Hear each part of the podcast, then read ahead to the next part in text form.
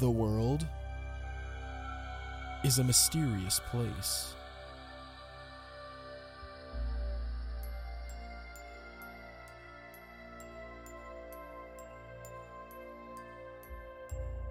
From strange encounters, grisly murders, to unexplainable disappearances, there is no shortage of the unexplained all around us.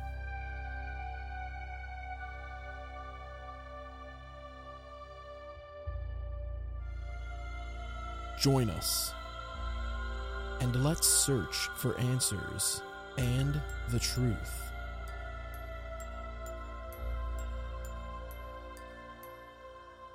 Because we are the Mystery Canucks.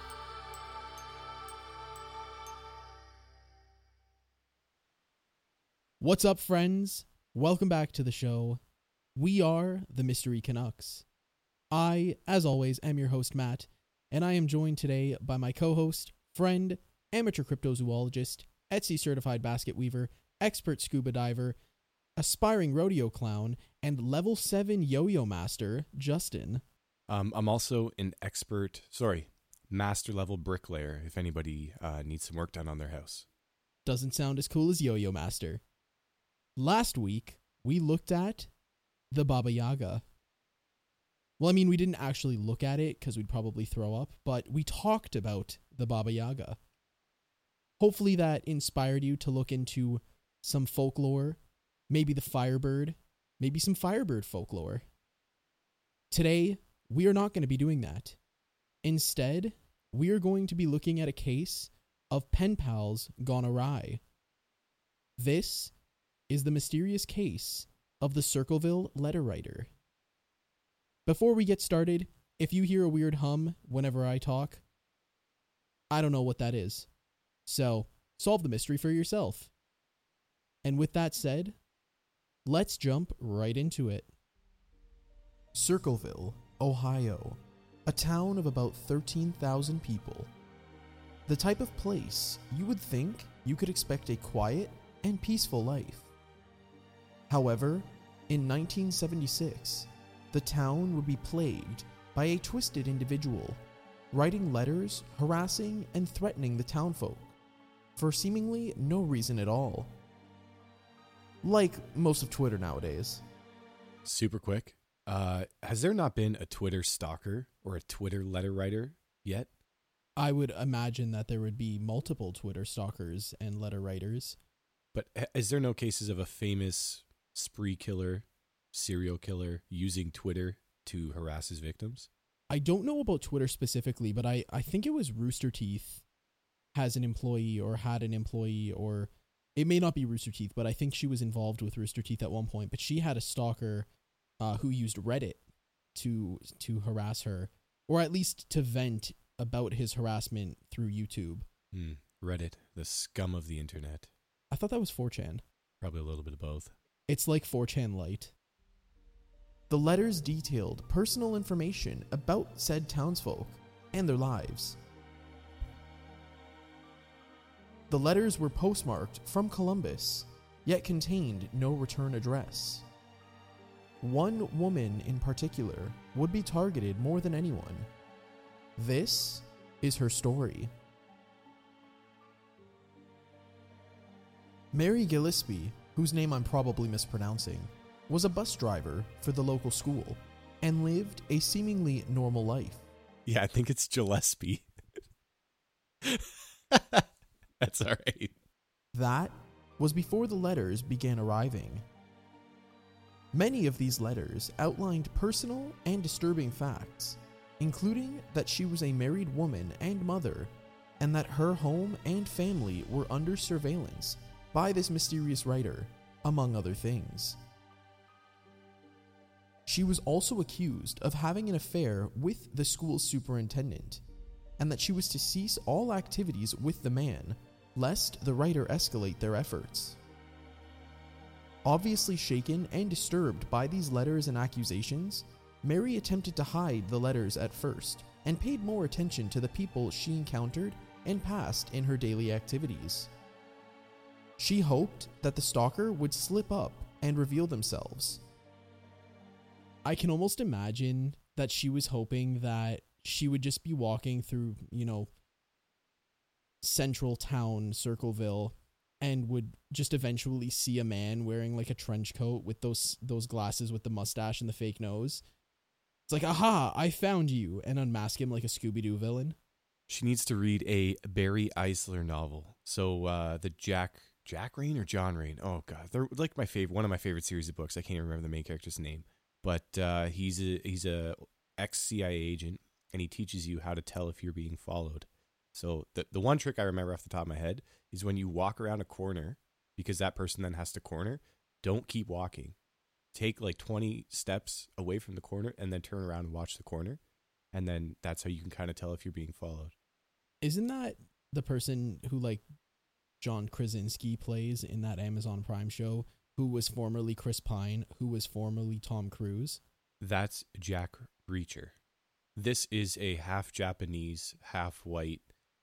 He's a hitman. So Robert De Niro, Yes. the Hit family. Okay. 29% on Rotten Tomatoes.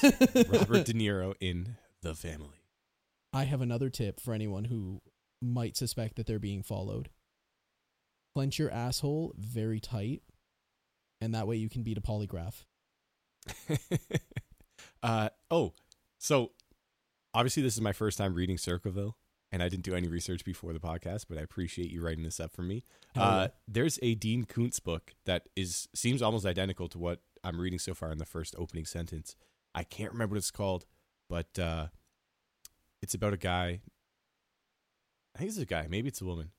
So like every novel ever. Yeah, man, I can't remember anything today. He he, he looked like a man, and uh, he gets a he gets a letter, and he says, if you don't go to X Y Z and do this, then I'm gonna kill a school teacher. But if you do this, then I'll kill a six year old child. And then the guy has to decide who he wants to die, and then he says, if you do nothing, I'll blow up a school bus full of children. So this person has to keep deciding who lives and who dies. I won't spoil the ending. So like the average crosswalk guard person. It's like that clip in Family Guy where Peter's interviewing for a job as a crosswalk person and they're like, "So what's it, what interests you in the job?" And he's just like, "I don't know, I just thought it was kind of cool to decide which kid lives and which kid dies." So that's basically the plot of the Dean Koontz book except there's a lot more penmanship involved.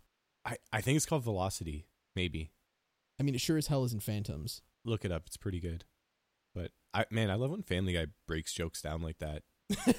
I know, right? Her efforts were valiant, and she did a serviceable job of hiding her distress until the writer named and threatened her husband. The writer stated that her husband, Ron, was to put an end to Mary's affair with the superintendent or die. If you think that escalated quickly, we can't blame you. But having said that, you should also check that the wiring of the escalator you're currently on is also not faulty, because those things are moving shredder death traps of doom. The writer threatened the couple that they would go public with the accusations in two weeks, unless this affair was put to an end. So, quick question for you: Was she actually having an affair, or is that never confirmed? You will find out later in the story. Perfect. Mary and Ron only told three people about the letters and their sinister messages. The information was given to Ron's sister, her husband Paul, and Paul's sister. So the chain of information, just the grapevine of people that they tell, it's it's kind of weird how it how it cascades down. So it you know, they tell Ron's sister. That makes sense because she's pretty, you know, proxy to to all of this and she probably lives in Circleville. She tells her husband, again, it kind of makes sense, but then he tells his sister. So she is now what, 3 degrees of separation removed from the situation. It's almost like at that point she told the kid who was on his paper route in the morning just like, "By the way, my my brother's sister-in-law is being targeted by someone like i just don't understand why it had to go to his sister after that like it, it doesn't I don't know I didn't look into this enough to see if she was like an investigator or like a criminal profiler or something or someone who could have potentially helped with the case or you know Ron and uh, Ron's sister and her husband are just the worst at keeping secrets. So where does Kevin Bacon fit into all of this? He's the invisible man. Ah. He's the he he's the one who's been passing the letters around. They they just mysteriously turn up on your doorstep. He's the one handing them out. Mary had theories as to who may be behind these letters, and in an attempt to intimidate the writer into ceasing their campaign, the group had Paul write letters to these people. Okay, this is some abducted in plain sight bullshit.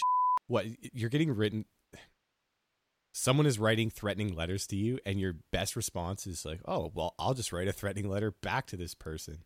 Yeah, you know what? It's almost like the way that I see it is it's is for for the people who who grew up with MSN uh, Messenger back in the day. It's almost like one of those things where someone creates a fake account. You're trying to figure out who it is. They're like impersonating someone, so you create a fake account in response to almost like out catfish the catfish, but it doesn't work because obviously they're smarter than that. Like I just don't understand how writing a letter being like I know who you are without directly naming the person would get them to stop because they're just like you're full of crap. Like obviously this is you're like what? Who did they send these letters to? Was there a return address?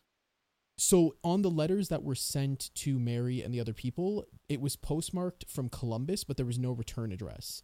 So it may not have even come from Columbus. It could have been like falsified in some way. But that I don't think has ever been confirmed. I'm not 100% sure. But beyond that, so she had theories. I don't think they ever named the people that she was suspecting may have written these letters, but apparently, I guess they just would have written the letters to these people. But can you imagine if you were just completely removed from the situation? You know, you wake up one morning and you have a letter from someone named Paul who's like just openly threatening and harassing you, like, I know what you did last summer.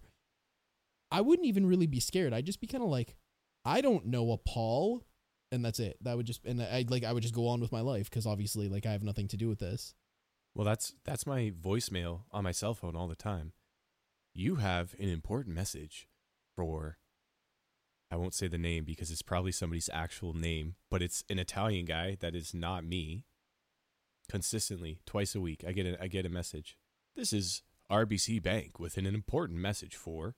Insert name. There you go. I, I would almost imagine that this is probably what voicemail was like back in the day. So they couldn't they couldn't call because it's I think this was like the 70s, so you couldn't just call and leave a uh, like a very long and threatening answering machine message that has, you know, it starts and ends with just heavy breathing and has like three words in the entire thing like I know what you did. And that's it.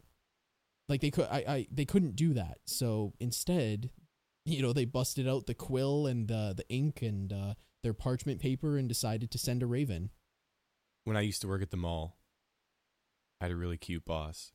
And uh, I guess somebody had been in store, saw her, and had gone home and would call in probably once every two weeks. And once every two weeks, he would call in and he would ask for my boss. And then he would ask her for directions to the store. And as she, she'd be like, okay, where are you coming from? Okay, so you're just going to go east on this street and you're going to go west at blah, blah, blah. And you could hear him on the other end, like, uh huh, okay, uh huh, okay. And then eventually, I think she caught on that he was probably, um, what's, what's a good euphemism? he was performing a euphemism on his euphemism. And, uh, okay, he was smurfing the smurf. yeah, so eventually we had to stop. Every time you'd pick up and someone would say, Hey, where are you located? You're like, No, I know it's you. God damn it, Phil, stop calling us already. We know it's you. And he's just like, I'm sorry. And then five minutes later, he calls, masking his voice. Is just like, hello, I would like to inquire as to where your store is located. I'm going to put uh, one tally on the board for the Bane voice. I had to bring it out for this one. It, it got a little suspicious because this guy would call all the time and never show up to the store. So, Well, see, that's the thing is, is he wouldn't actually show up to the store, but he would be standing, you know, like adjacent to, like in front of another store. Like he's outside the Hot Topic, you know, down the way with like a pair of binoculars and a trench coat on, just kind of peering in, staring at, uh, staring at your boss with one hand precariously perched inside his coat. Oh yeah, we had a mall flasher. I've actually had this requested uh, to be on the pod. The uh, the Newmarket Mall Flasher. You heard it here first, folks. I think he got caught though, so it's not really a mystery. The bluff initially seemed to work, as the letters and their threats had stopped arriving for several weeks. But then everything changed when the Fire Nation attacked.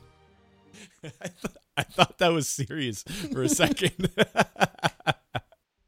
In August of 1977, Ron received a phone call from someone claiming to be the writer. This apparently confirmed Ron's suspicions as to who the writer may be, though their identity was never revealed. He promptly grabbed his gun, loaded up into his pickup truck, and sped off in an attempt to put this harassment to an end once and for all.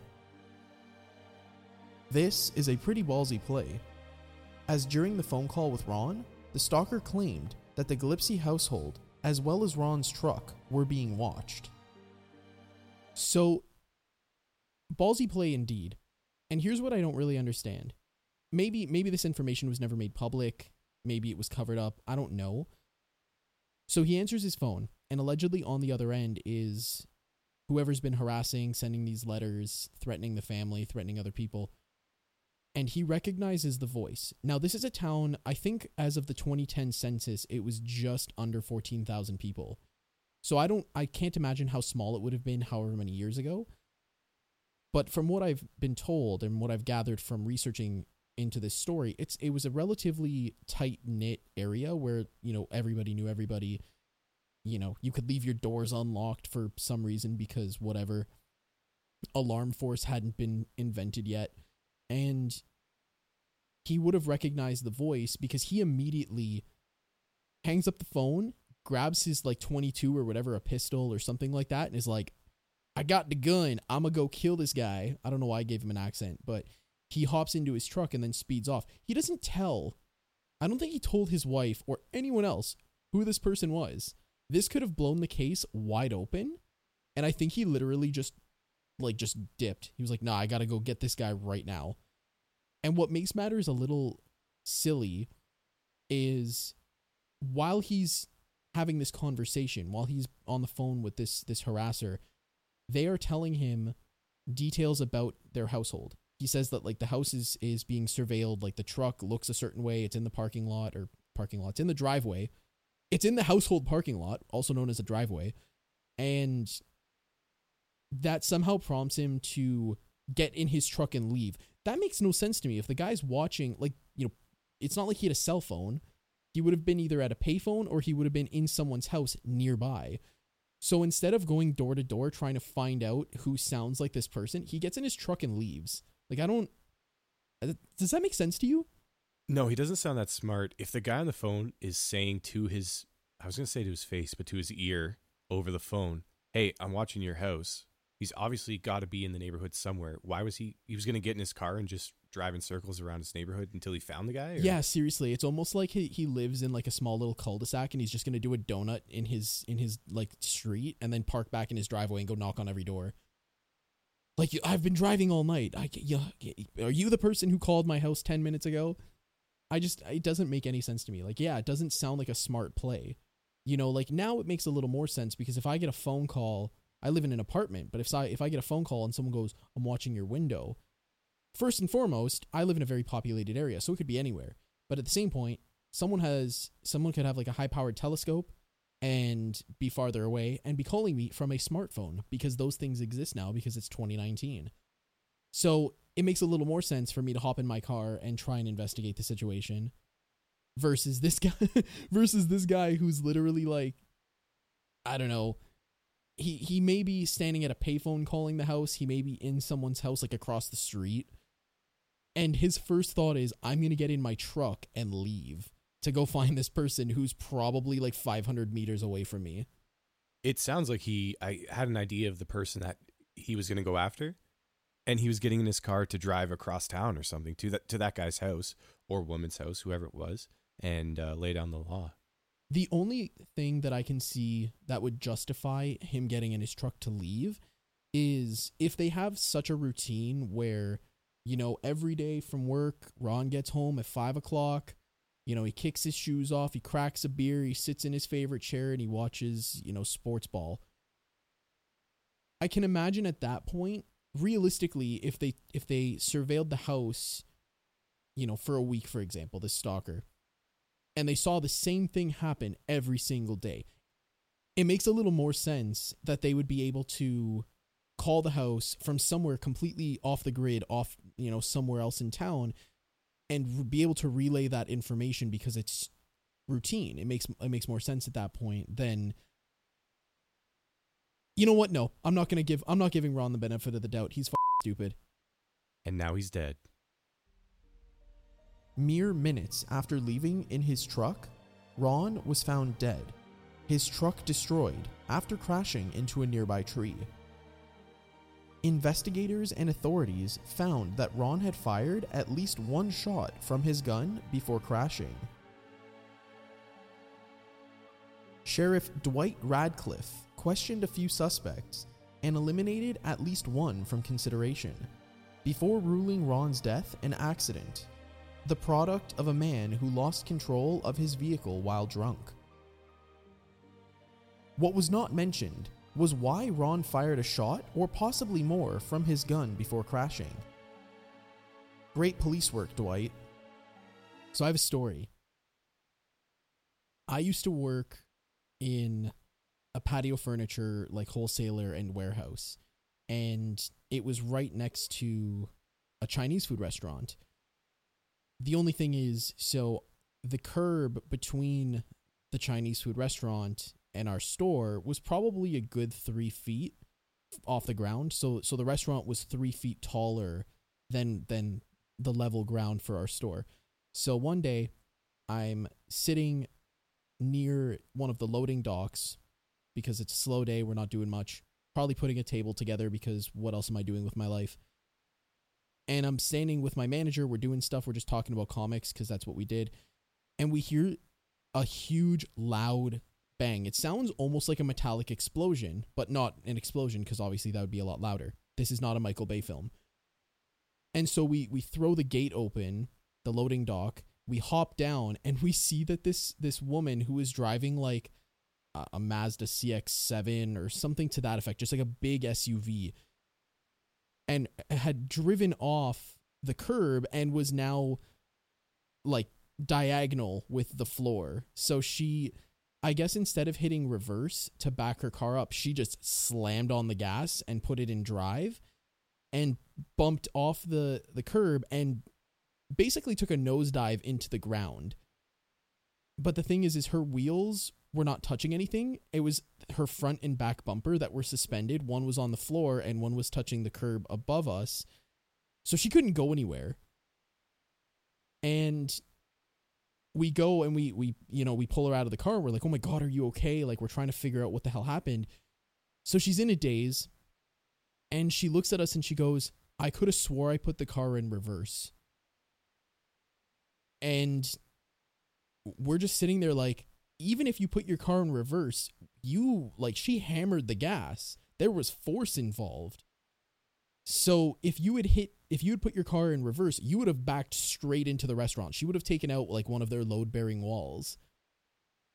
So hearing about how Ron crashed his car into a tree and how they think that he may have been heavily intoxicated, I can honestly imagine him, you know, like let's say he reverse parks into his, or like, or not even reverse parks. Let's say he, he's parked in his driveway and he backs out of his driveway and he's ready to speed off into the night and instead of uh, putting his car in in drive, he keeps it in reverse and just slams on the gas and reverses straight into a tree.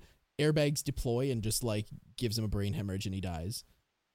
That's that's what I that was the first thing that I pictured when I heard this story. I was like I thought of I thought of this little woman who probably shouldn't be driving because she doesn't know the difference between drive and reverse, but that made me think of Ron and and the fact that he had to get in his car to find someone who was probably like walking distance away from him. I think that's almost what I imagine as well. I think uh here's another one for you. Gun goes off. Where is the bullet hole? And that's the thing, yeah. Like he had fired his gun, they say at least once, maybe more. So if he, the way that I see it, so he was drunk. They did a tox screen, and I think they said his his blood alcohol level was twice the legal limit. And given that given that notion, what I theorize happened is he got in his truck because he's stupid. Oh, I mean, we he's know also he got in drunk. his truck. Yeah, he's drunk, so you know what? You're not really making the smartest decisions. Drinking and driving is bad. Don't do it. And you know, he's ready to peel out of his driveway. He he potentially may have gotten out of his driveway and was and was leaving to go confront this person when he then sees the person standing like on the side of the road or something because like I said, they were probably like 20 feet away from his house. He then shoots to try and hit this person but then loses control of his car because one, he's drunk, two, he's operating a, a like a vehicle, a death trap at a high rate of speed with a gun in his hand that he then fired. It was probably loud as hell, so it probably, you know, threw his equilibrium off and he then just lost control of his car, wrapped it around a tree. Again, all of this stems from the fact that he just didn't think for a second and say, this person's probably really close to me. I'm going to just stand outside, shoot my gun in the air three times, and ask them to very nicely to come out with their hands in the air, just like they just don't care. You ever think it's weird how vehicles are, well, especially if you have any kind of sports vehicle, it's just a uh, like a 400 horsepower engine strapped to a gaming chair. I never thought of it that way. like it's just a chair that goes really fast. That's I mean it's in a box and there's a lot more to it, but The way that I see cars, and I'm sure anyone who drives in a major metropolitan area or like a suburb can agree with me. I mean, I've never lived in the country or like near a farm, so I can't confirm for those people. You might be able to agree with me. They are death traps. So when you're driving on a highway, for example, you are literally in a death trap going, you know, like 120 kilometers an hour among other death traps. It literally takes one person like sneezing or blinking the wrong way. And like those 30 death traps are uh, all neatly piled up like a Michael Bay movie. It's it's the sequel to Transformers we never got. It, it's just like it's it's scary. It's a scary thought, but at the same point, we're so accustomed to using these death traps among other death traps that it's just completely normal to us. That's why I always question people who speed like crazy. Like, you know, you're on the highway, you're in the far left lane, you're going 120 with the flow of traffic, and then someone in the far right lane, which is supposed to be the slowest lane, breezes past you going like 160. You're like, it just takes literally you, you just have to tap your your steering wheel the wrong way and you're in a ditch and you know you're probably going to eat the steering wheel so why you ever heard of what the French call, excuse my French, l'appel du vide? no Something like that. It's call of the void in French. I, it might not even be how you say it in French. oh okay i do know what call of the void is yeah So it's when you're going. I mean, this is just an example of one of them, but when you're going, you know, 140 down a highway, and you just think to yourself, "What if I crank the re- the wheel all the way to the right or to the left and just hop into oncoming traffic? Wonder Yeah. what would happen?" it's it's an example yeah the the one example that i hear the most is when you're standing near a ledge of like a tall building or a cliff or something it's like what would happen if i just jumped? But you don't because you you have common sense like your your animal instinct kicks in and says don't you dare because we very much like being alive because you know cheeseburgers are are where the living are. So you don't jump but that's it, that's what the call of the void is. And it, it is at an actual psychological condition that apparently everyone has at least one point in their life. You know i read uh i read a thing about that where they interviewed someone who i guess was like a new parent and was holding their kid and they were like yeah the call of the void you know kicked in my brain and was like what if i spike this baby like a football?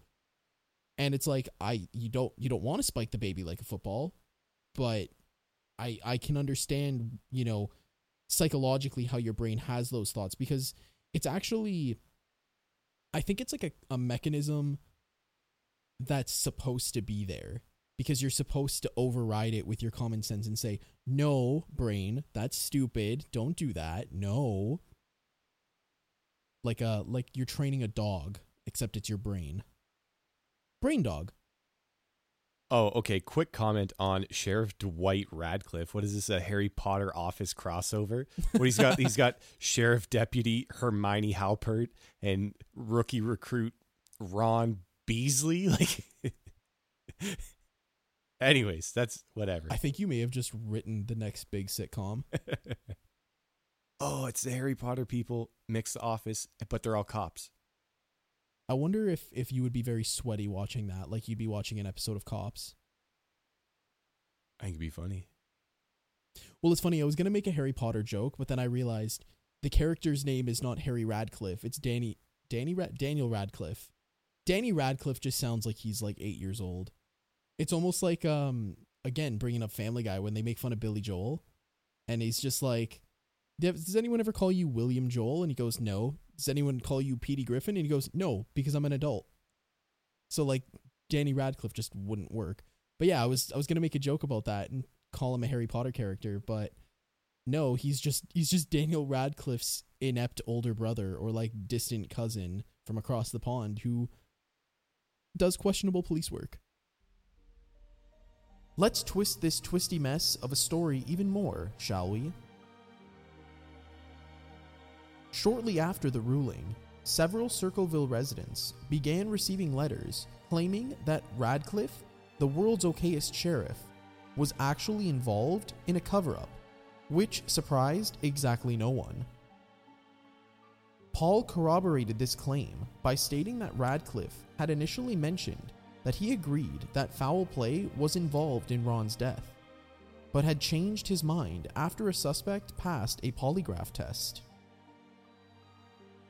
If you remember our talk about how polygraphs can be beaten, you could argue that the suspect just clenched their butt into another dimension to pass with flying colors. This also makes Radcliffe look somehow even worse, as we all know how credible polygraph tests truly are. He just really that that suspect just clenched for dear life. He may have been completely innocent, but all he had to do was clench. It could have been the person.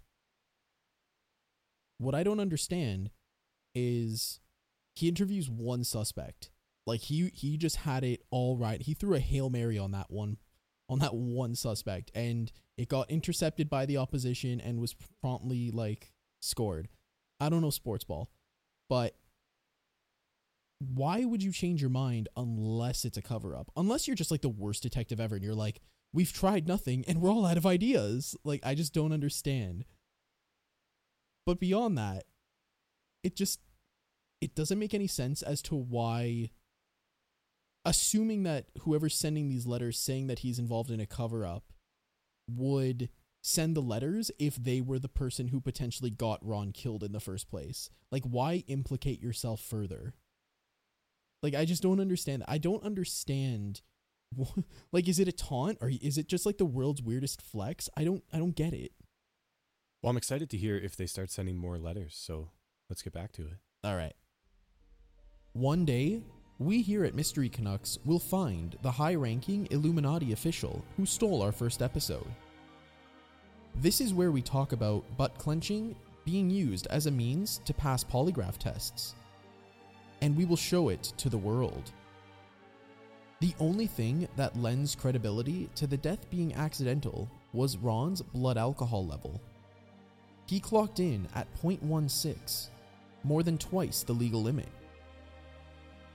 This came as a surprise to Ron's family and friends, however, as they did not see him as a heavy drinker. And I mean, my parents didn't see me as a heavy drinker in high school. And uh, I wasn't a heavy drinker in university, and that's how I'll leave that story. Pay no attention to to us. We're just we're the perfect innocent uh we're the perfectly innocent adults. I don't know. Shortly after this circus of an investigation began, Mary and the school superintendent, whose last name is in fact not Chalmers, admitted to having an affair. Despite this, the two swear up and down that their relationship did not start until after the letter writing campaign began. Okay, what? So someone wrote her and said, "Hey, I know you're having an affair with this guy," and in her head she's saying, "A hundred percent, I'm not having an affair with this guy." And then she goes to talk to him and say, "Hey, someone wrote me a letter, thinks we're having an affair," and he just naked mans her. He's like, "Well, why don't we make it true, baby? It's the '70s," and that's how it began. Like, oh, these people are crazy. It's honestly the worst defense that you can possibly imagine, especially because it's like, okay, yes, it did happen, but after the letters started, it's like it's almost like they incepted the idea. It's just like we thought, hey, why the hell not? They're they're writing these letters about us, so let's let's give it a try. And so she went after Super Nintendo Chalmers, and you know they had they had a fling. First theory, it was the superintendent and he really wanted to get with Ron's wife. And he inceptioned her. Good good use of that word. Inceptioned her into having an affair with him. I almost imagine that this is just honestly the worst defense ever, and it's just the laziest train of thought, line of thinking, defense, whatever you want to call it, where they have they have an affair because Ron's too busy getting drunk and driving around in his pickup truck apparently, and ma- making really stupid decisions. You know, driving driving to his neighbor's front yard to to ask for a cup of sugar, even though he lives next door. Just terrible on gas. That's that's why the affair happened at all. And they got caught with their pants down, not literally, figuratively speaking. Although they may have gotten caught with their pants down literally, I don't know. I wasn't there. And basically then used this letter as an excuse to say, "Oh, well, it started after this." It was just such a good idea. We thought, "Why the hell not?" I just I I, I can't get behind the fact that they I can't get behind the fact that they legitimately use that as their reasoning. Like how do you justify it at that point? Like hey, the letter told us to do it, so we did it. Like I don't understand. Are there more murders in this story, or is it just Ron who dies? No, it's just Ron. Oh, I, I feel a lot less, a lot less sympathy, and a lot less mystery. The letter writer, we will never know. But I mean, Ron was drunk driving, and these people are acting silly. So, I mean, my sympathy is, is not really reached out to them. you know, it started out with a lot of people getting letters. This this took place before Mary got her first letter. And they were just outlining details of their lives and things that they were getting up to and just very intimate details of their lives to the point where it was becoming just kind of disturbing. But like I said, I almost imagine it being a small town where everybody knows everybody, so word would probably travel very quickly. So one person may have gotten this information and just put it in a letter and then from there it then becomes targeted harassment against Mary, which I almost thought was probably the intended outcome from the beginning, where they just needed to almost have like a like like a fallback, you know, where they could be like, "Oh, well, I was writing letters about everyone. It's just Mary got the most because you know she was extra naughty this year, so Santa sent back all her letters for Christmas." I don't I don't know. But yeah, I have absolutely no sympathy for her, Ron, you know, the Super Nintendo Chalmers.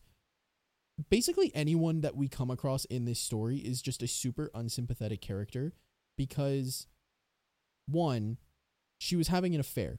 They admitted to it after the letters came out, even though Ron had actually gotten wind of the affair through the letters and she could have just come clean and been like, "Yeah, it actually happened," instead of waiting for him to die and then be like, "He took he he took the secret identity of this person to the grave, so he doesn't get to find out that I was secretly con- cajoling with the the superintendent."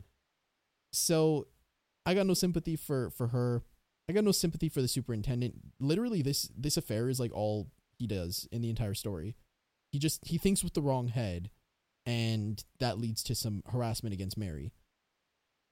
Ron is just stupid. I mean, drinking and driving is his first stupid mistake, but beyond that,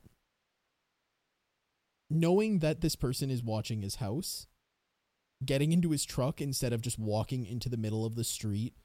You, you know, like like the greasers versus the Socs. Like he's gonna have a brawl in the middle of his street with like rusty baseball bats or something, and he he makes he just makes a really stupid play, and I think again that's why he fired the gun is because he was probably you know peeling out of his neighborhood or peeling off of his road and he saw the person and was just like you bastard and is ready to shoot his gun thing and then in his head like a light bulb clicks off but it's only half lit.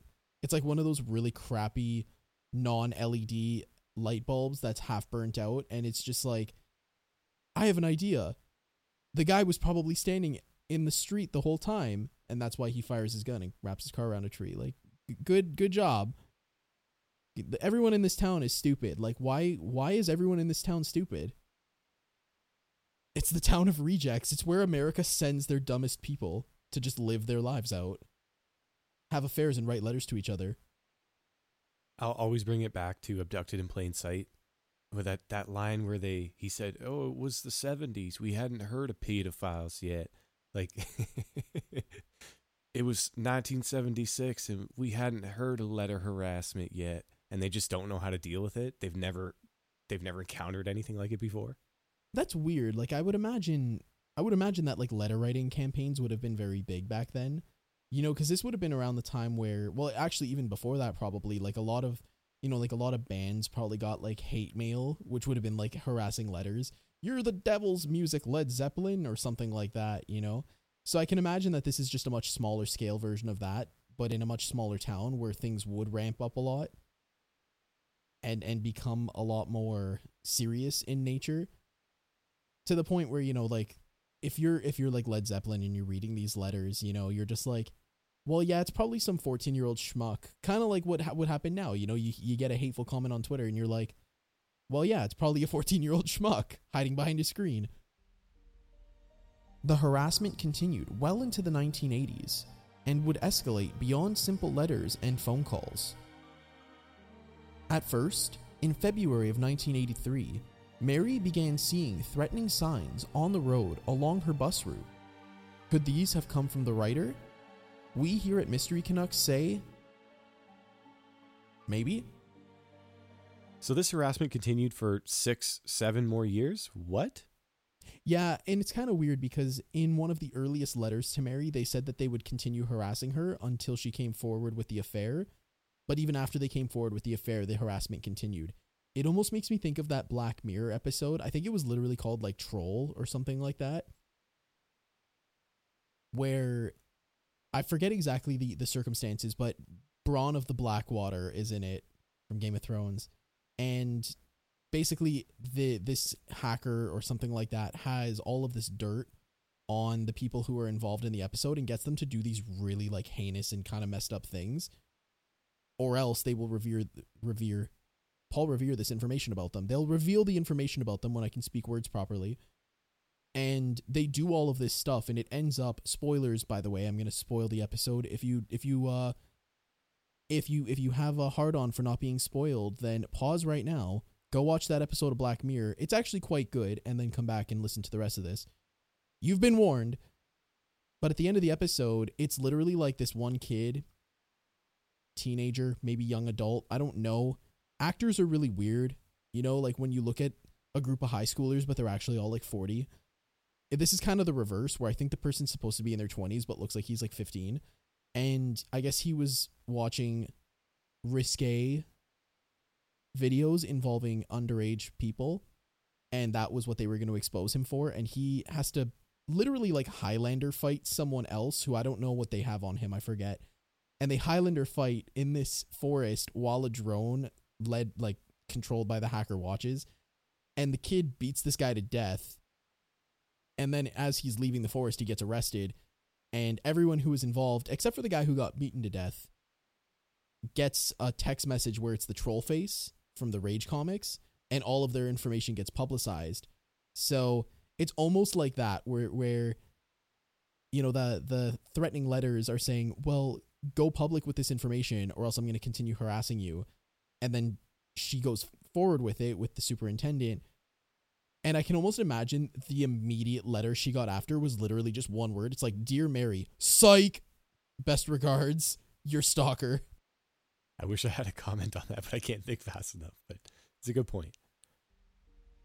After days, if not weeks, of seeing these messages on the road, Mary had enough. One day, she decided to rip the sign down and really show it who's boss. What she was not prepared for, however, was an Indiana Jones style booby trap hiding behind the sign, ready to kill her or whoever came across it. The trap was comprised of a box containing a rigged gun set to fire if she had pulled the sign a certain way. In the latest installment of World's Okayest Something, it was discovered that there was an amateur attempt made at rubbing off the serial number on the pistol used in the trap. Good job, killer. Thumbs up to you. Lab tests were able to lift the number, and it was determined that the gun belonged to none other than Paul, who had recently separated from Ron's sister. It's always someone on the inside, let's be real. Paul was adamant in claiming that the gun had been stolen. So you haven't heard about this yet because the first episode on the Keddie Cabin murders is still in the ether somewhere. It's in it's in the iCloud. We got to get like Jennifer Lawrence involved to figure out who hacked it so we can get it back. That's a burn. I'm sorry, but I'm not. Anyway, he says that the gun was stolen. Okay, let's just think about this for a second here. Like, critically think about it for a second, which is more than anyone in Circleville did during this time. He says that the gun was stolen, but when they find it, they find that someone had tried to rub off the serial number.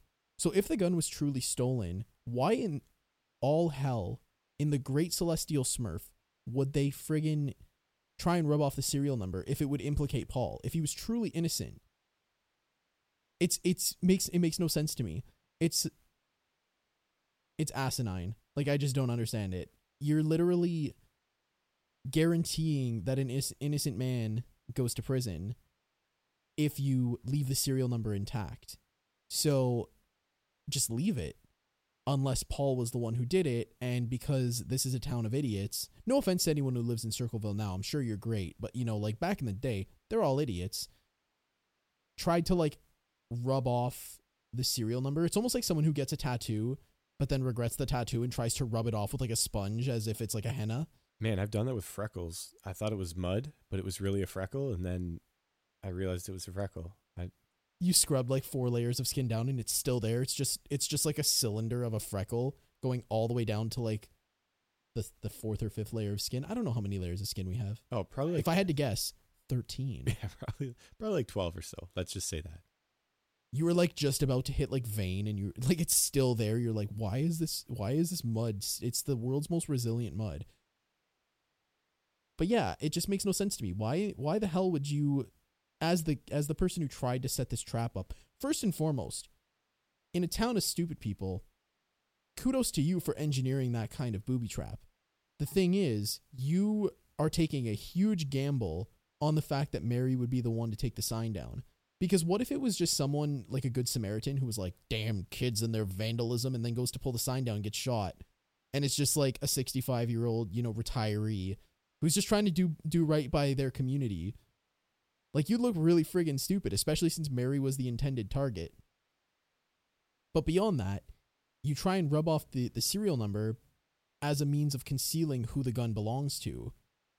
So why if you were the killer or the alleged or not the alleged, but the the attempted murderer, and you're not Paul, why the hell would you rub the serial number off? It just makes no sense to me. You're literally guaranteeing an innocent man goes to prison if if you leave it intact and he really had nothing to do with it.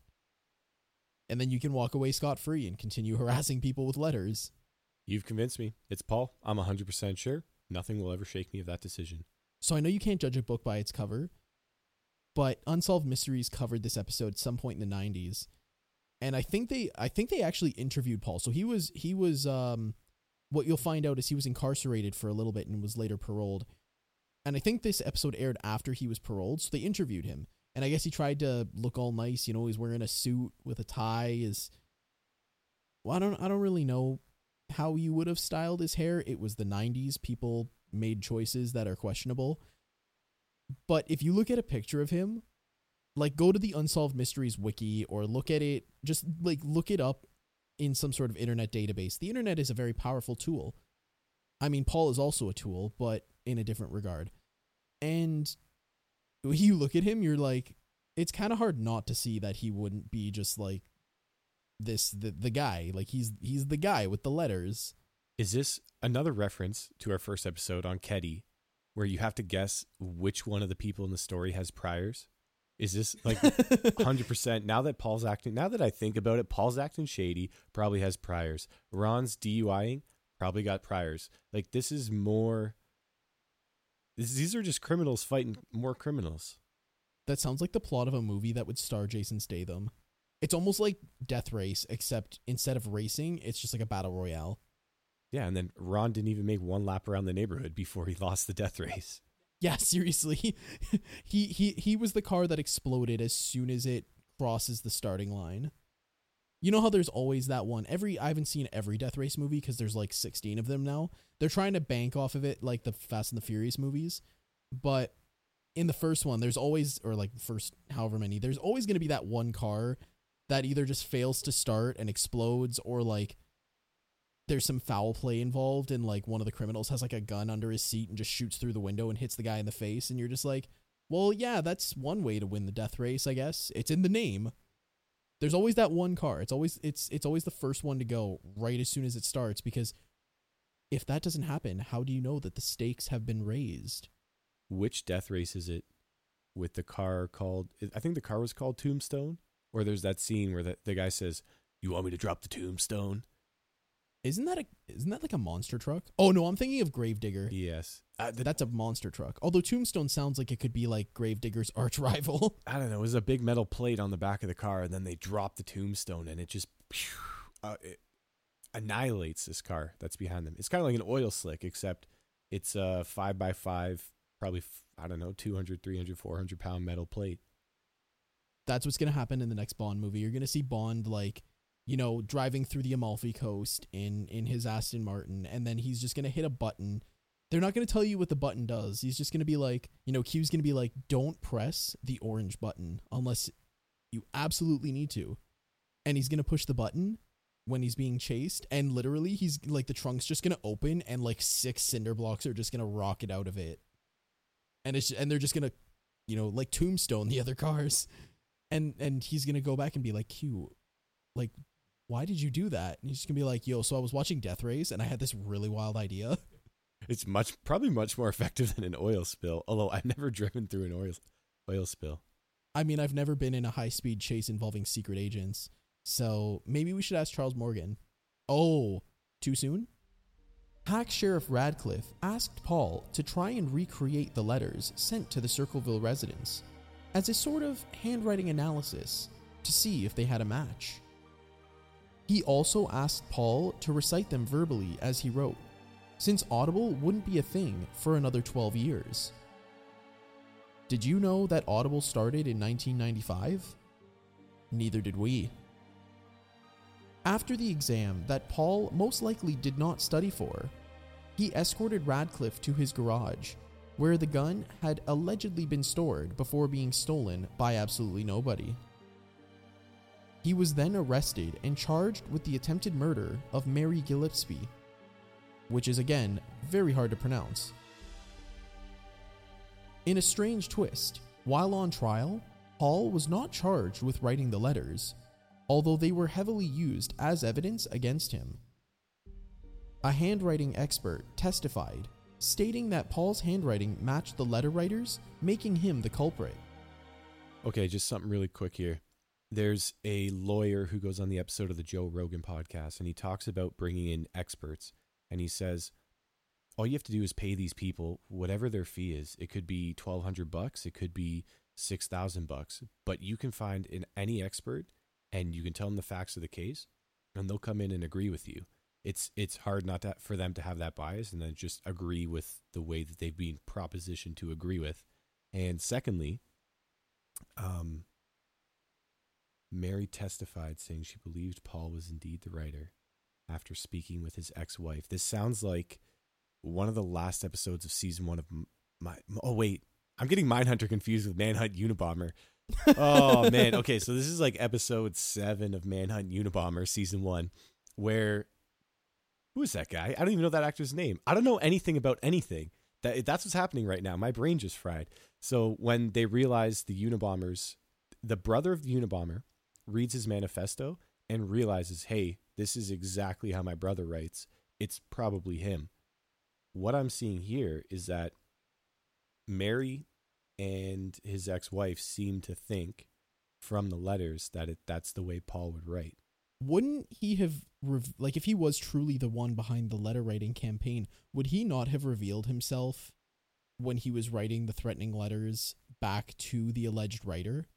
Cuz that happened like way earlier in the story, like like years prior when Ron was still alive and making bad decisions. You know how he delivered them? He just put them under his pillow. He woke up in the morning and he went, "Oh my god, a letter to me from me." he's like Drew Barrymore in 50 First Dates. He just completely forgets it. And then by the time he's finished reading it, like, oh, yes. or like, uh, what is it, Guy Pearce in Memento? He's He just wakes up and is like, he has tattoos on his arm, like, write letter to self. Threaten Mary is on like his other forearm. Alleged affair. Ron crashed into a tree. Make booby trap sign with gun and sign. And then like on his on the top of his foot, it's like make sure you buy arts and crafts to make sign. It almost when it when you were talking about experts, it almost makes me think of like every episode of Pawn Stars ever. Like I wonder if that's legitimately what happens in in these high profile criminal cases. You know, like someone's arrested for attempted murder and they need like a handwriting expert or they need a forensics something or rather expert. And they hire this person to then d- give a testimony and all you see is just like Rick from Pawn Stars walk out just be like don't worry I know a guy and like 10 minutes later the guy comes through the door and, and looks at the looks at the handwriting and goes yeah that's uh that's a genuine bona fide Circleville letter writer that's what you got right there I, I think uh, I'd, I'd appraise this at about $25 and then the judge is about to lay down his verdict and Rick interjects and goes you know, I can only do about, you know, eleven fifty. Can can we can we can we settle for twelve? Because he has an expert for everyone. I hate that show with every fiber of my being, but you gotta give the guy credit. He knows an expert for everything. Some of those have to be plants. Those are actors for sure. Oh, I There's- guarantee. There's really obscure stuff. He's like, so this is uh, Blackbeard's toilet paper holder from his ship, and, and this guy comes. He's like, well, I'm actually an expert in 16th century toilet paper holders that belong on ships. And you're like, no, you're not. Absolutely not. It would be really funny if they took it to like a like a medieval historian or something like that, and he goes, "No, this like we can carbon date this. It was from like the '80s. This is a butt plug." And Rick's just like he looks at his his obvious plant 16th century toilet paper holder historian and the guy's just like, "Hey man, it's called Craigslist for a reason." Mary also testified, saying that she believed Paul was indeed the writer after speaking with his ex-wife, who had similar suspicions. In a final f- you to Paul, his boss testified that Paul was not at work the day the booby trap was found. Things were not looking good for our boy Paul here. Paul allegedly had an alibi for the day the trap was found, yet never took the stand in his defense. It's not like this alibi may have helped or anything, but you do you, Paul.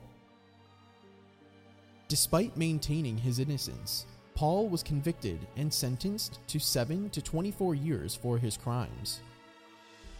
While incarcerated, Paul himself received letters, allegedly from the real writer, claiming that they were determined to keep him locked up. These letters were also postmarked from Columbus and continued to arrive, despite Paul being moved to solitary confinement. Quick point about the letters coming out of Columbus. If you watch Manhunt Unabomber and not season one of Mindhunter, Still a good show. it's still a good show. Um, but in season one of Manhunt Unabomber, they're uh, they get confused about why all the packages are coming out of the Bay Area, and it turns out that the Unabomber himself is from Colorado, I think, and he was taking a bus ride, just so he would take a three or four, whatever, however long the bus ride was, an eight-hour bus ride, I don't know, and uh, would take that bus ride just to mail his packages. So the letters coming out of Columbus doesn't really mean anything. That person could be coming from anywhere. And what they had done is they had underestimated and their search parameters were way off because they assumed because so many packages had come out of the Bay Area that the person mailing them had to have been from the Bay Area. That's a good point too, because yeah, like Circleville is in Ohio, so so is Columbus. I don't know if you if you have been paying attention or if you have a map handy. But I'm assuming that they are just like math hours apart from each other by car or even even by bus or or any form of transit that isn't just walking. You know, this isn't the Lord of the the Lord of the Rings, the quest to mail these packages to Mary Gillispie. And it just doesn't make a whole lot of sense as to why they would immediately just say it has to be from Columbus. And I feel like when it comes to just mailing letters themselves, like you could probably fudge some details a little bit versus like a package where there are probably more parameters involved in mailing them. Cuz you could probably just throw like a column he maybe maybe this person was a stamp collector and just had like you know they're buying their their randomized stamp loot boxes from uh from the precursor that would eventually become EA Games and they just kept getting duplicates of the Columbus friggin uh stamp and so they just keep postmarking them from Columbus cuz they have just a backlog of these stamps. I, I don't know. I've I've never mailed a letter because, you know, like the internet exists, we can just email. But I almost imagine it being something like that where they just he just maybe just went to a a post place post postmaster?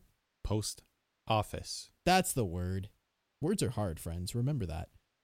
And just buys a crap ton of columbus stamps. He could have just driven to columbus itself and just bought those stamps and then mailed them from circleville. But since they have the columbus you know stamp on it they're postmarked from columbus. They have no return address remember? So it could have come from hypothetically anywhere.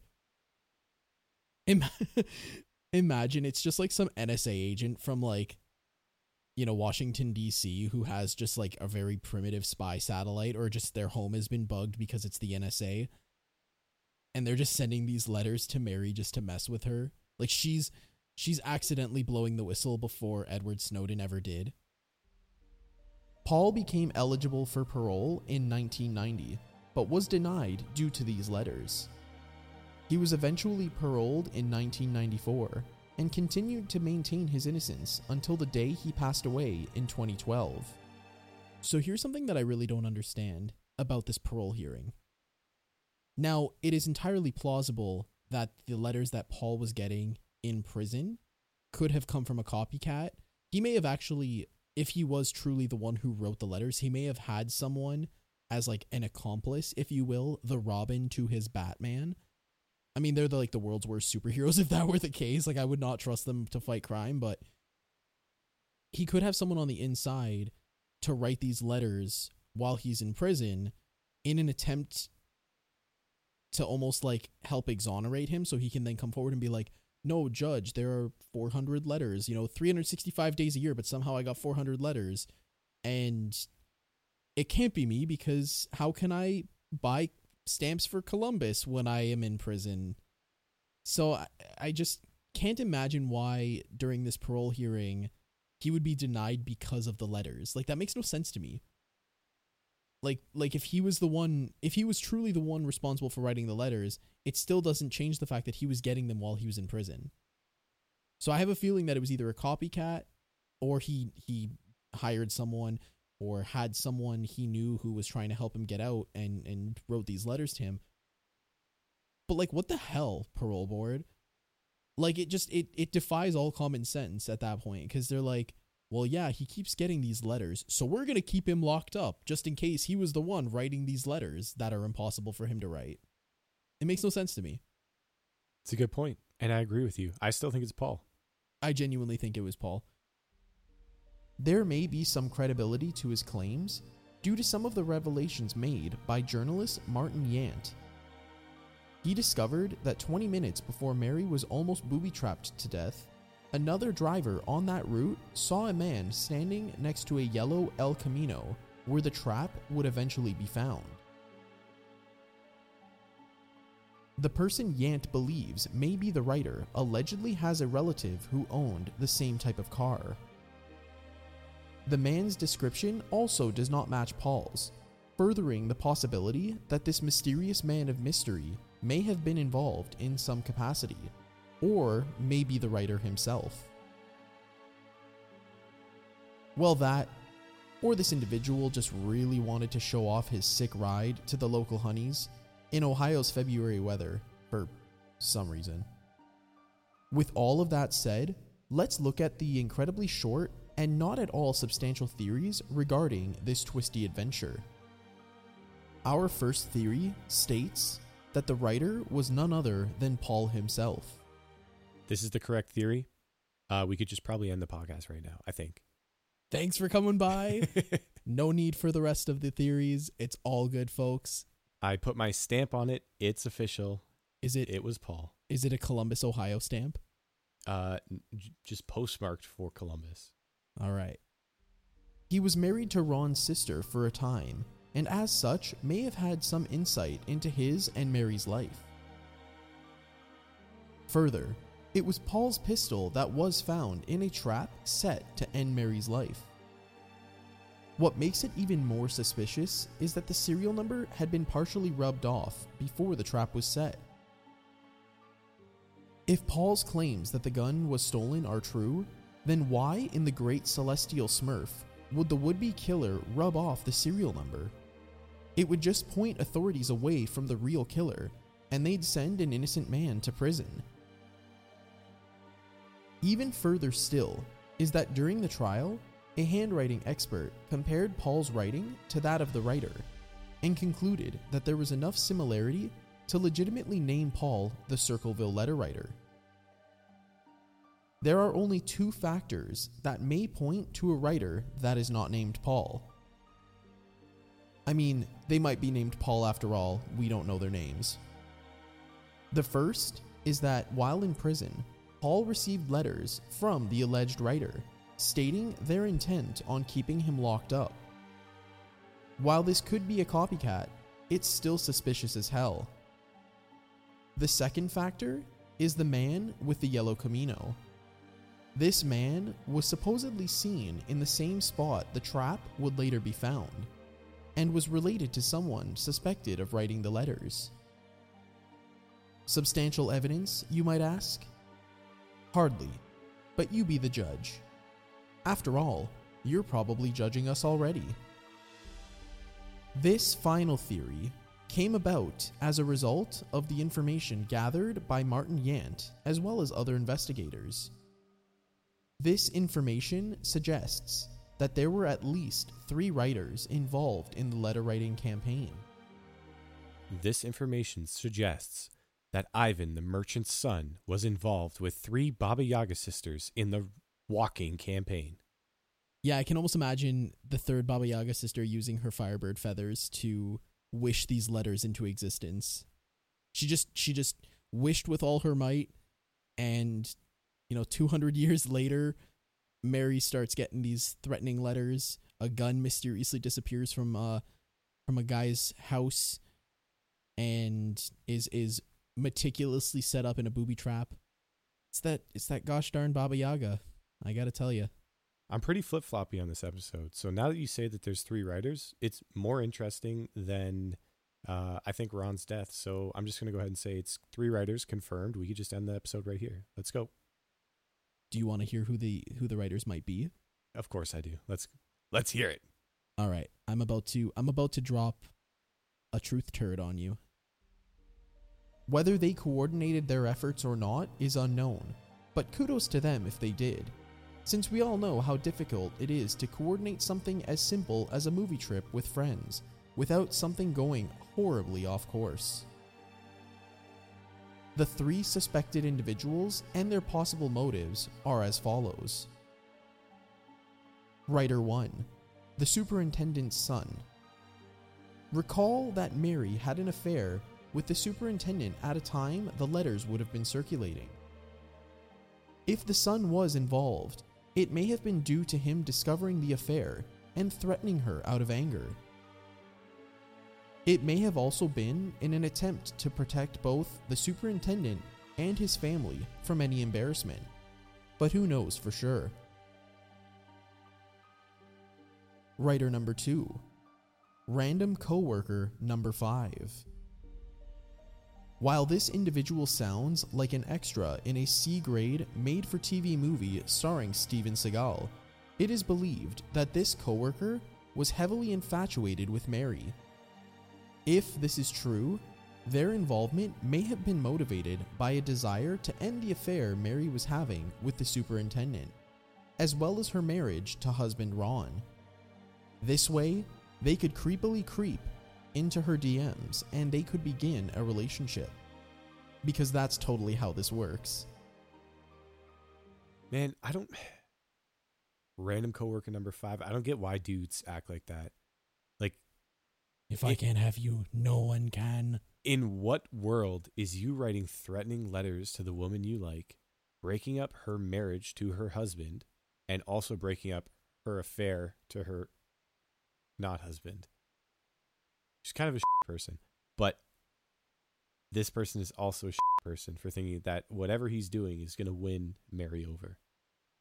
So the way that I see it is, you remember, well, maybe maybe you won't remember, but there's the whole thing of when you're a kid, you don't really know how to express your emotions. So if you're like six years old and you have a crush on a girl, you might like pull her hair or like step on her toes. Oh yeah, the harder you pull her hair, the more you like her. Yeah, so it almost seems like he never really escaped that phase of his life, and he he's just like a forty something year old man who operates on an emotional level of like a six year old. It is fully coherent and is is a grown ass man, but is just like, I like her, so I'm going to write her threatening letters because I like her. I just yeah, I don't understand that train of thought. Like, you know, it's it's it really doesn't make any sense. Like what is what is he hoping for? Like Stockholm syndrome?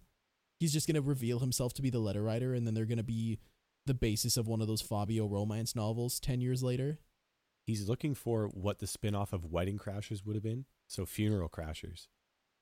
You know, is so it Will he's Ferrell? Will Ferrell, yeah. I Yeah, was about it- to say. This says something like, "Oh man, weddings are great, but girls are the horniest at funerals," and that's what he's trying to capitalize on. Yeah, so this was this was the this is actually the prequel to Wedding Crashers.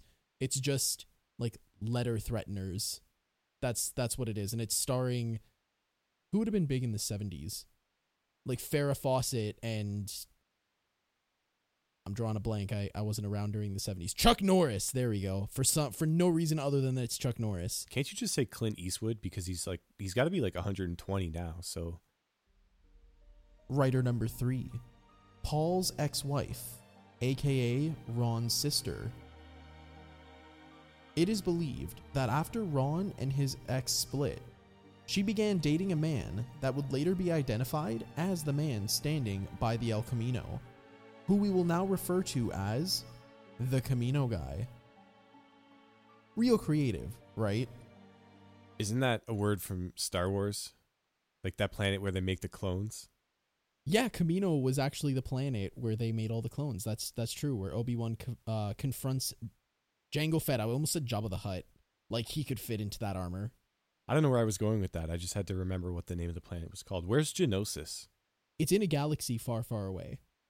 What happens on Genosis? Do they ever go to Genosis? Yeah, that's where the um that's where the battle at the end of episode two takes place, where friggin' Mace Windu kills Jango Fett.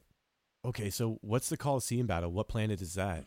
That's Geonosis. That's Genosis? I think so. Yeah, Oh, that's that, my that favorite entire planet thing then. takes place on Geonosis. I like that that lizard that's like that's, Oh wait, no, are you talking about in episode three, the lizard that Obi Wan rides? Yeah, yeah, whatever that thing. That thing has a name, doesn't it? I th- it probably does. I think but it's, a named character. It's the one where he's fighting General Grievous and he's riding in the giant hamster wheel. and- Yeah. and, he's chasing him in the lizard. That's just like. oh man. I wish I had that sound effect uh, on a buzzer. I could just play it whenever I wanted to. we'll do that. We'll start that in in future episodes. We'll connect my my stream deck and be able to play sound effects in real time.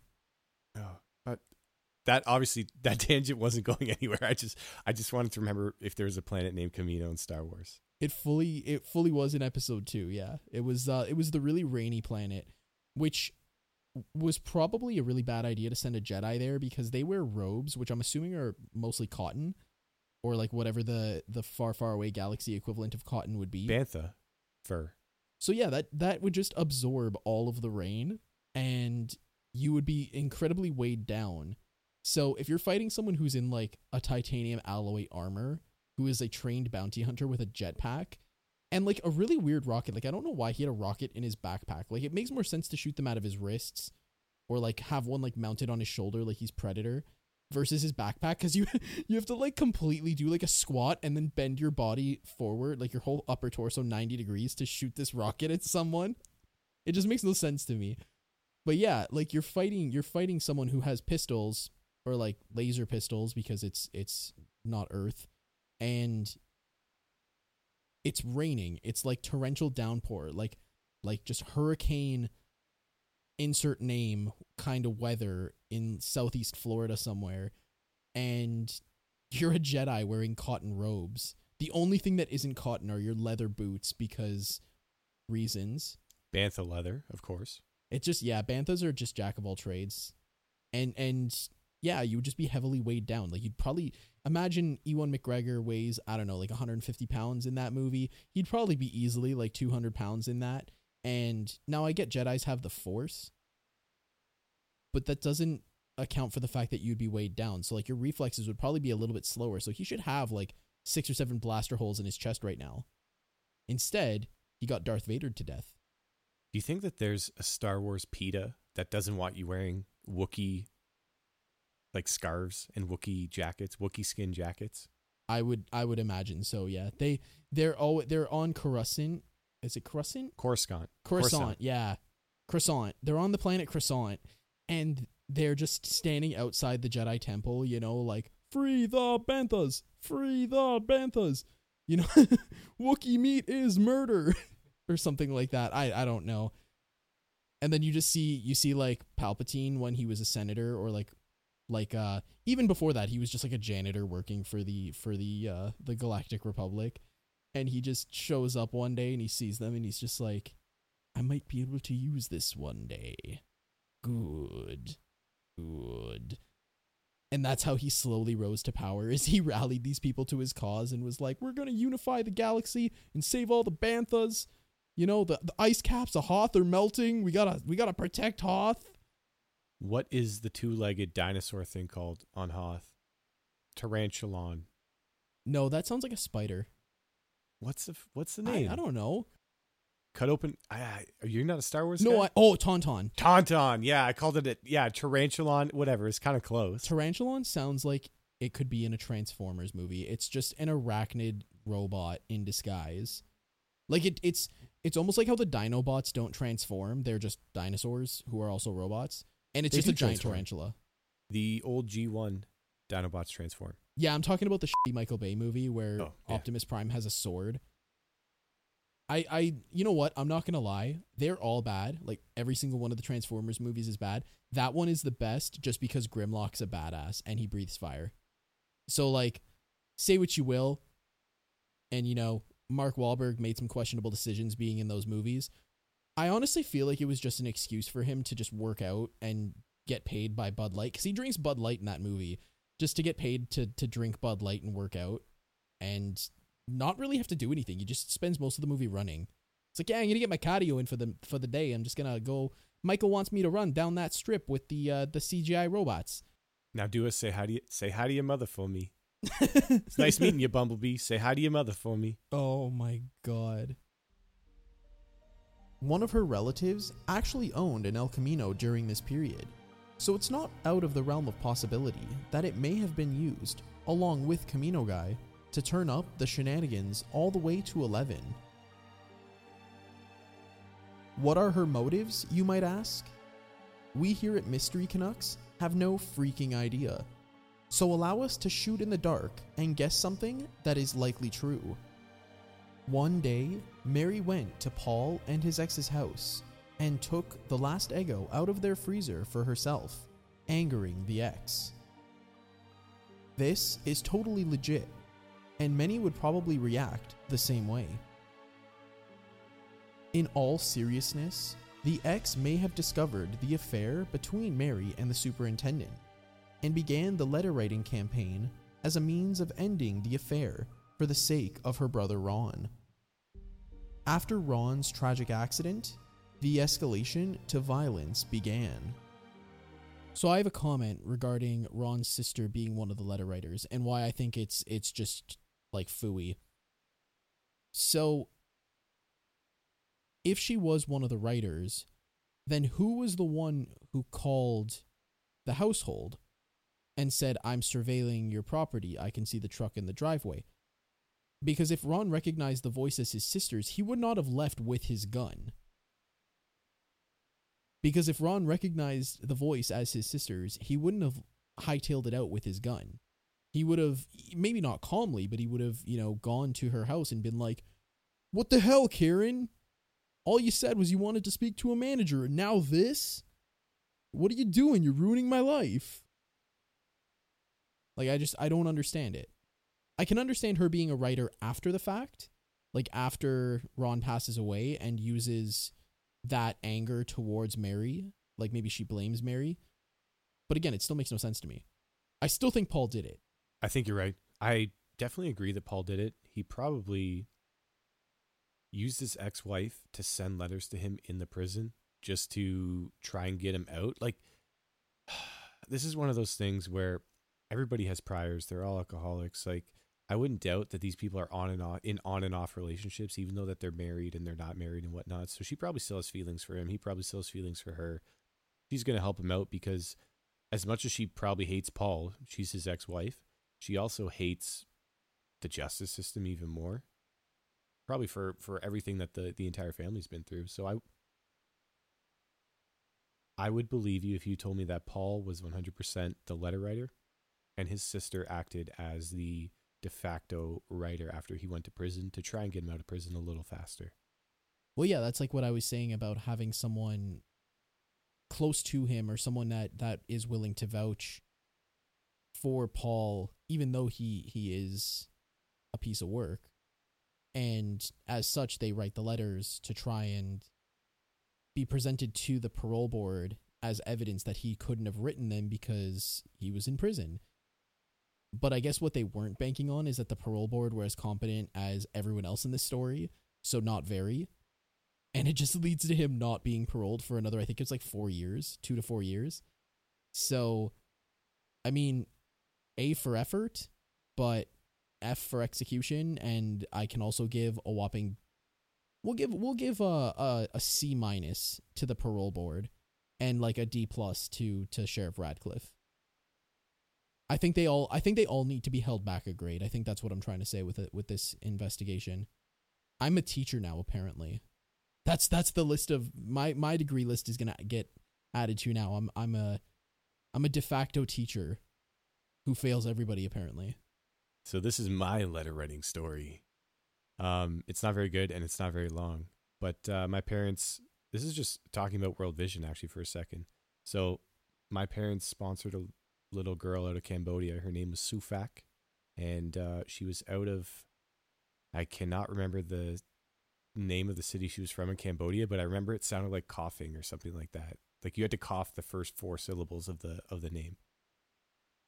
Oh, she's from Phnom Penh, which I'm, which is like the capital or something of Cambodia. Where do you get coughing from that? I don't know. It it just man, the neurons in my brain don't light up at the same time, so it's all it's just all misfiring. Anyways, we sponsored her, I think, oh gosh, I was maybe eight when we started sponsoring her, and she would have been six at the time, and then my brother would have been five. And then we sponsored her until she was like, I don't know, maybe done high school and ready to go off to university.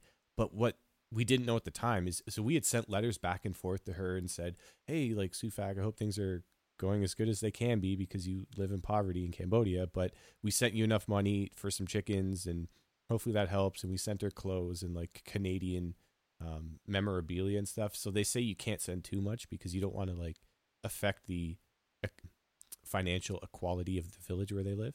But uh, we always send her like little trinkets and stuff that they uh, had approved on the World Vision website. So we weren't like close with her, but we were pen pals. And then uh, I guess when she graduated high school, randomly we, we got our letter from World Vision. And we're like, oh, can't wait to see what Sufac's up to. And it was this like random four year old kid. We're like, who is this? It was a little boy. We're like, what happened to Sufac? And then we had to call in. They're like, oh yeah, we didn't tell you, but we automatically transfer you to a new pen pal after that person is no longer eligible to be in the World Vision program. So we, I think we had sent a bunch of stuff. I think it was right around Christmas, and we had sent a bunch of stuff to what we thought was going to be Sufac's family. Went to this other kid's family, and as much as it was charitable, as a kid at the time, I was like, man, I wish we didn't send all that stuff. Went to the wrong person. So uh, that's my World Vision story about my little letter writer.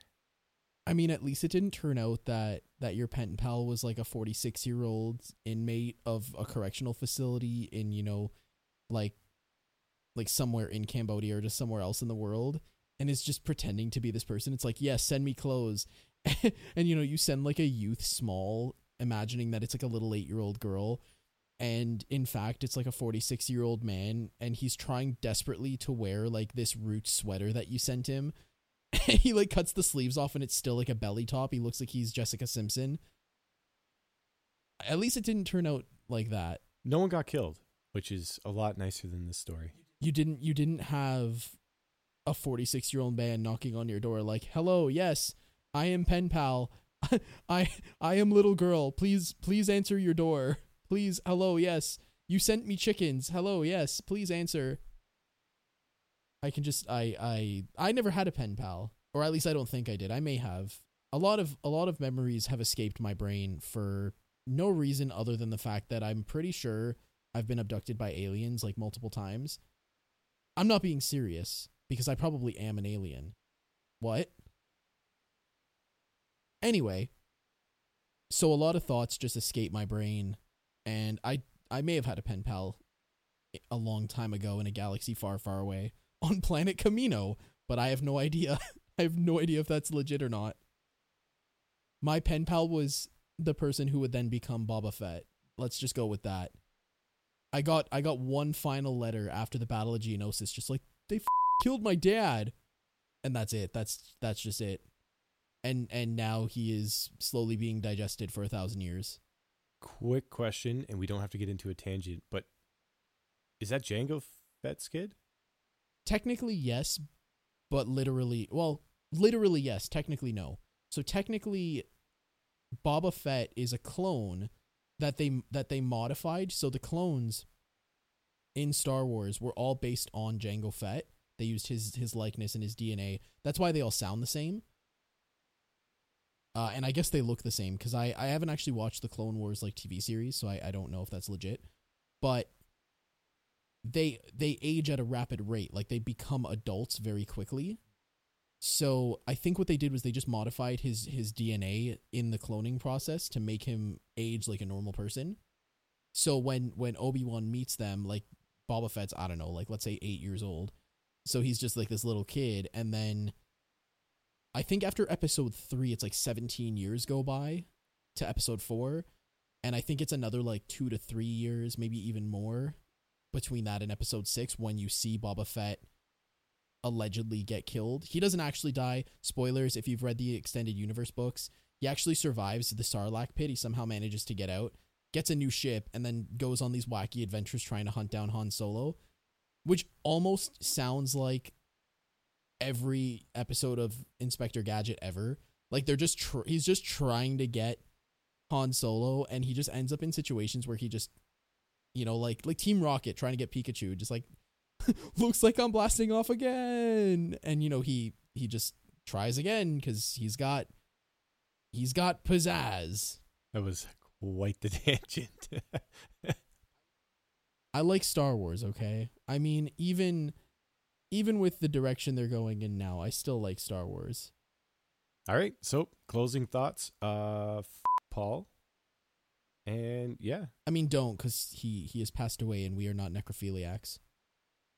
I definitely think it was Paul. I think if I'm gonna be completely legit with this and be serious for a second, because Lord knows we're never serious, I think it was Paul. Because why else would you rub the serial number off of the gun? It just that is no pun intended. That is the smoking gun that I think leads to my conclusion because everything before that is purely circumstantial. But he tried to lead a booby trap. He tried to lay a booby trap. I can speak words, I promise. And it was then found out that it was his gun. Serial number was partially rubbed off.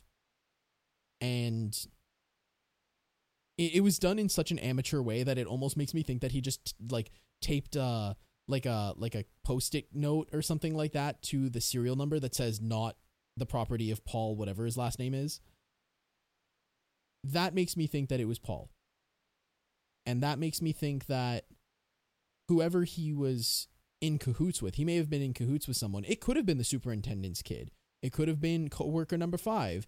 It could have been his ex-wife. It could have been all of them. I have no idea nobody nobody came to the conclusion that Paul could have been a fourth writer and it could have been just four people who who somehow like unknowingly coordinated this massive hate spree on arguably a pretty a pretty crappy person but still so i just i think it was paul i think that he had at least one accomplice who would have written him letters while he was in prison so that he could try and prove his innocence to get out.